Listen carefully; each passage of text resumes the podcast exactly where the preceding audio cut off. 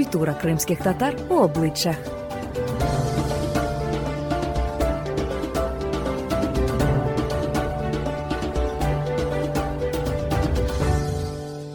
Всім привіт! Це подкаст Культура кримських татар у обличчях на платформі QHA Media. Ми розповідаємо про видатних кримських татар, які зробили вагомий внесок у розвиток національної культури. Сьогодні наша героїня письменниця Аліє Кенжалієва.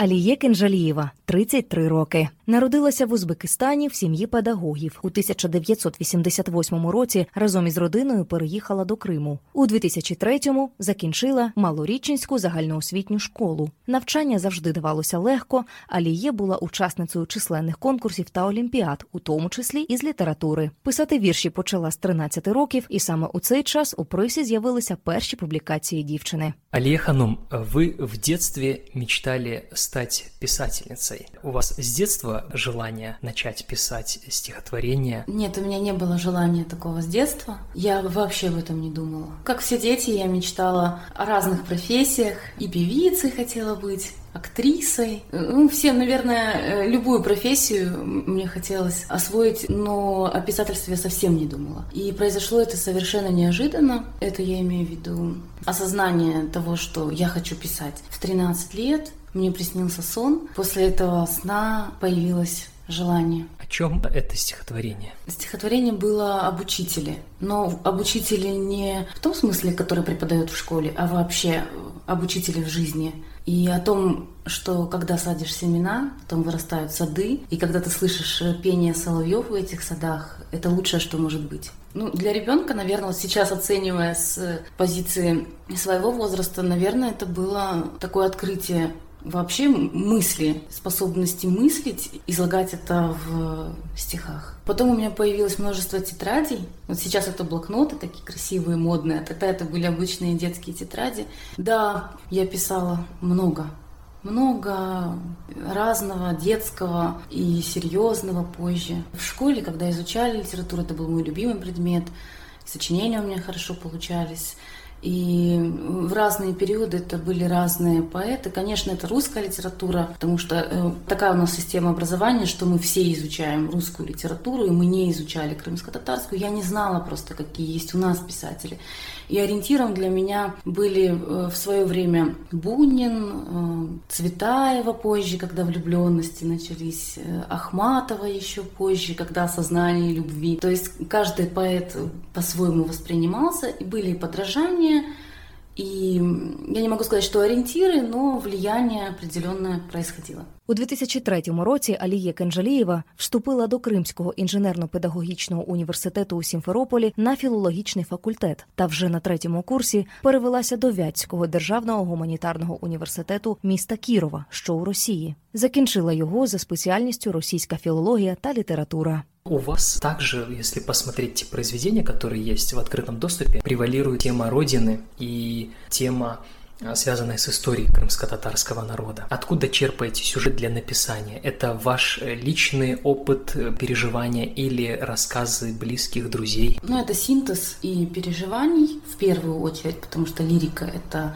внутреннее ощущение переживания от той ситуации, которая есть, это отражение реальности. Это опыт на генетическом уровне, то есть как генетическая память, мы все это ощущаем, как один народ, мы друг друга чувствуем, понимаем, и мысли у нас сходятся из-за этого. Это истории, которые я слышала с детства от своих э, бабушек, дедушек, от родителей. Э, это книги, которые я читала и читаю сейчас об истории крымских татар. И это разговоры со взрослыми, мудрыми людьми, все это влияет на мировоззрение, на формирование тем, на ощущения. Но прежде всего я отталкиваюсь от собственных чувств лірики. Художні твори Аліє Кенджалієвої публікувалися у газетах Кирим, Авдет та на веб-порталах. Авторка пише вірші і прозу двома мовами російською та кримсько-татарською. Зараз Аліє Кенжелієва працює вчителькою у одній зі шкіл Сімферополя. Есть ли произведения, в которых отображена история вашей семьи или трагедия вашей семьи, связанная с депортацией народа 44 года? Да, но это проза. Это проза, это рассказы, которые были написаны как раз по воспоминаниям моих бабушек. Когда зацветет фасоль, это о истории моей Зикебитам со стороны мамы. Э, Телеграмма и колодец — это рассказы по воспоминаниям Фадме Битам. Повесть э, «Жизнь вопреки» — это история моего двоюродного дедушки Османа. Наверное, его все знают. Это Гвардеев Осман, известный человек, и он был в национальном движении, оставил след свой. Это его детство описывается в этой повести. Потом возвращение моей семьи, над логовом змеи, как мы жили в палатке, как э, там змеи у нас были. Это длинная дорога домой про маму. Ну, то есть много. Литература как бизнес-модель. Возможно ли это сейчас? Кто-то может, кто-то может, но мне кажется, это редко, когда совпадает твоя искренность э, в творчестве с прибылью. Ну, Я очень далека от э, материальных, то есть у меня даже книги нет, потому что я не могу пойти к кому-то и сказать, ну, издайте меня, пожалуйста, я хочу книгу.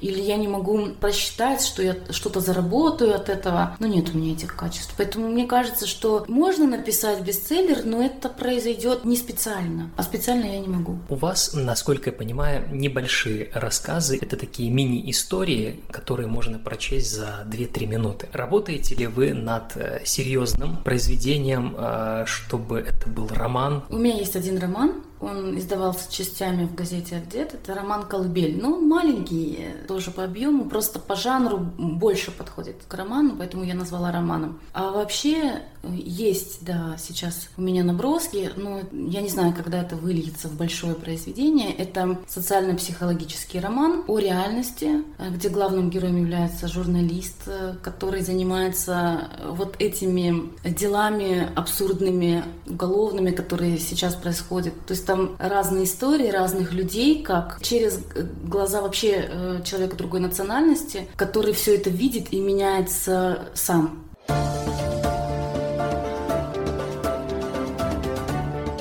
Культура кримських татар у обличчях.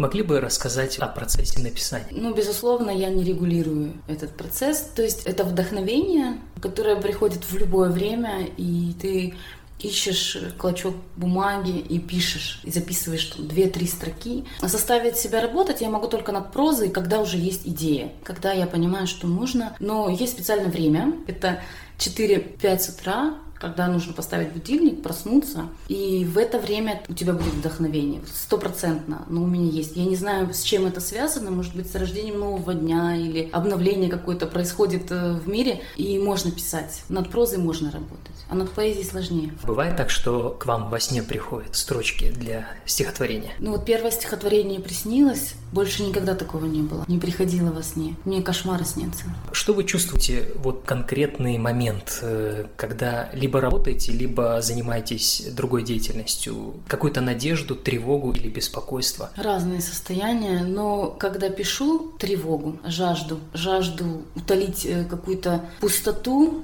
наверное, найти надежду. А вы не замечали, что у вас больше грустная линия проходит в произведениях? Мне кажется, от, от радости не бывает стихов. А для прозы у нас нет поводов, э, чтобы писать что-то. Я бы хотела написать что-то счастливое, прекрасное, о празднике для всех. Но это будет проза, и это будет реальность. Пока в реальности этого нет. А в поэзии э, ты пишешь, когда у тебя сильные переживания. Ну, от радости ты не хочешь писать. Ну, у меня так. А бывает ли, что вас просят э, друзья близкие сочинить там четверостишье или небольшое стихотворение на какую-то заданную тему? И вот раз, и вы придумали. Очень часто напиши обо мне. Ну, просто ну, человек не понимает, что это не так все происходит. Ну, да, я пишу. То есть я, я умею форму, я владею, и я могу в рифму, пожалуйста, я сложу вам э, на, любой, на любую тему стихотворение. Но это не настоящее. То есть в этом стихотворении нет поэзии. И поэтому я пишу и поздравления, когда просят, чтобы не обидеть человека. Но сама я не считаю это стихами. И очень многие поэты, кстати, так и пишут. Вот они там умеют э, рифму подбирать и считают, что они пишут стихи. Но это не стихи. Своєю думкою про творчість Аліє Кенжалієвої поділився історик та редактор Шевкет Кайбулаєв. Для меня очень было удивлением, когда мы как бы стали изучать современное состояние нашей литературы, думали, что вот э, оно как бы вот где-то зависло в 70-х, где-то 80-х годов. Казалось, что у нас есть потенциал молодых литераторов, а, прозаиков, поэтов. И среди них Олег Инжали за короткое время, за вот три года последних, заняла одно из заметных мест вот в нашей современной литературе. Она как раз-таки и э, отвечает на многие вопросы, на многие э, переживания крым-татар. Пусть это будет э, политика, пусть это будет история, культура. И она как бы выражает это своим поэтическим удивительным языком. Скажите, в каком состоянии сейчас находится крымско-татарская культура? Ну, я как-то писала заметку об этом года два назад, что мы находимся в тумане. То есть я не вижу ориентиров. Я понимаю, что есть старая школа, это художники, писатели, поэты, есть молодые, но очень редко происходит у них соприкосновение. Вот у художников у них как-то больше, они там за собой молодежь ведут. Мне сложно говорить о разных сферах, но вот почему-то я не вижу целостности, ориентиров, перспективы, к сожалению. Не потому, что я, я вот вредная и не хочу этого видеть, но мне кажется, что пусть меня вот за это критикуют, есть разные обстоятельства, которые влияют на это. Конечно, это государственность, ну, все, все об этом можно говорить тоже много. Но сами деятели культуры очень часто находятся в отношениях э, зависти, конкуренции и для них прежде всего на первом месте это их эгоизм, а потом общее дело. И у них не хватает э, душевной широты, я не знаю, как духовности, э, никого не хочу обидеть. Для того, чтобы понимать, что у нас есть какие-то высокие цели, таких мало очень людей. Что если ты видишь, что молодой человек талантливее тебя, это нормально. Ты уже написал или исполнил все, что ты мог. Ну помоги ты этому человеку. Э, они а не критикуй его и не втаптывай его в грязь, потому что он потом не захочет ничего делать. И так тяжело нашим ребятам.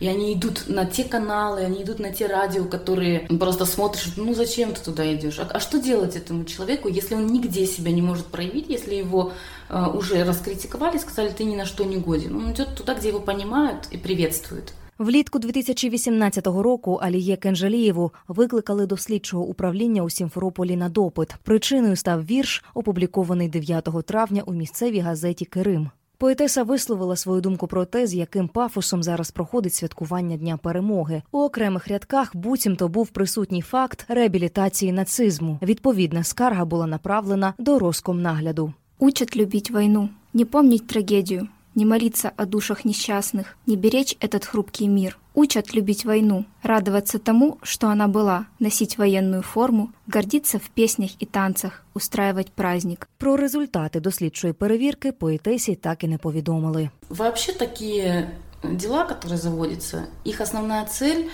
это как раз заставить замолчать, как раз э, заставить бояться. С самого начала я это понимала, поэтому Конечно, на меня это ни, никак не повлияло. Я не могу не писать. Может быть, есть люди, которые могут не говорить, не писать, не делать. Я просто не могу этого не делать. Э, есть, да, есть стихи, которые у меня в блокноте, которые, исходя из того, что у меня дети и родители, я не опубликую. Но это и раньше было. То есть вот этот момент, он ну, неприятный, но он не повлиял. Я просто сама разумная, я понимаю, что нет смысла кидаться в огонь, потому что нет ради чего. То есть если будет у меня, вот я вижу, что я сейчас вот это сделаю и вот прям изменю ситуацию. Бездумно тоже нет смысла. И в то же время все, что я могу сказать открыто, я делаю. Если бы у вас была возможность встретиться из классиков, ныне не живущих, но пообщаться с ними, кто бы это был? С Достоевским. Потому что ну, он мне интересен как личность. И мне кажется, что человек, который смог создать такие психотипы, отразить вернее, мне бы хотелось с ним поговорить, как он просто это делал. Если из наших, с Гаспринским, просто потому что для меня это вот какая-то волшебная фигура в нашей истории. Просто сказать ему спасибо и выразить свое почтение, наверное.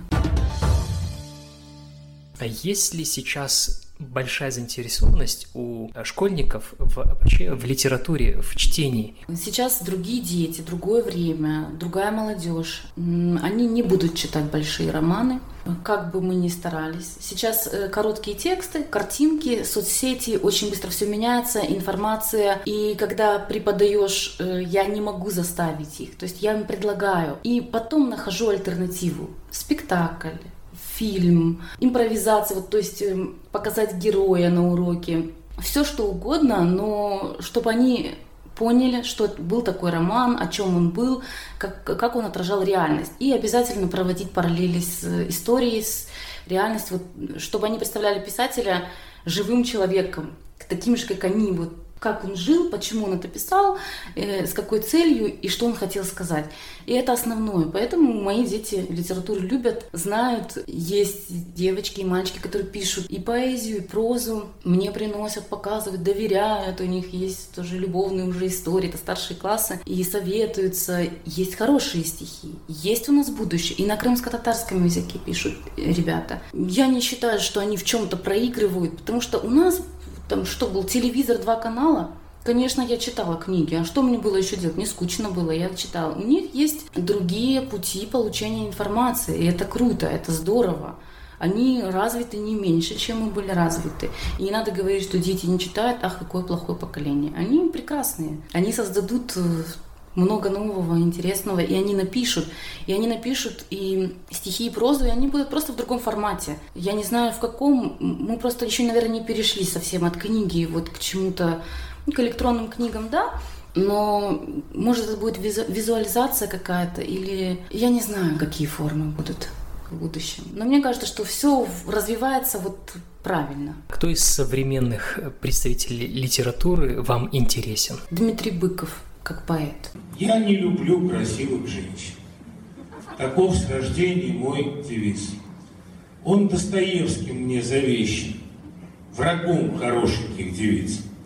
Э, я не могу сказать, что он настолько же гениален, как поэты Серебряного века для меня или шестидесятники, но у него есть очень-очень сильные стихотворения.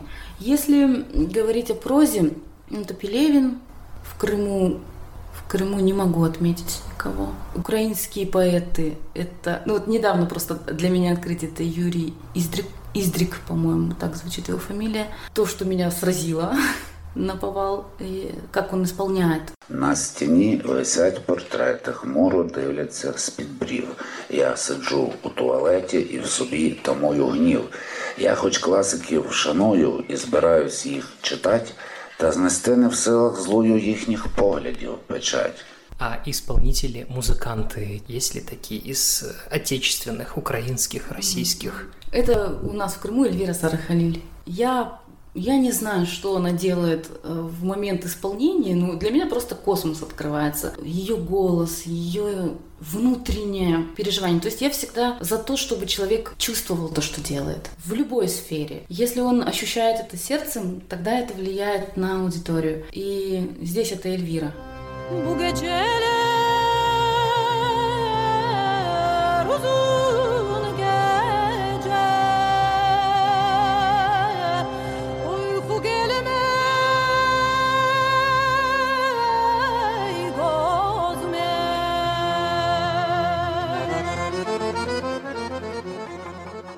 В чем заключается национальная идея крымских татар? В государственности. Как бы мы ни говорили, что нам надо язык сохранить, культуру развивать, я о культуре сказала не очень лестно, наверное. Если будет государственность, тогда все придет в норму. Потому что я читала статью недавно, как чехи восстановили свой язык. И мне кажется, ну в каком бы состоянии даже мы ни находились, государственность нас спасет. Это и есть наша идея. Це був подкаст Культура кримських татар у обличчях на QHA Media. Над проектом працювали Заїр Бакал та Ірина Саннікова. Проект реалізовано за підтримки Українського культурного фонду. До нових зустрічей.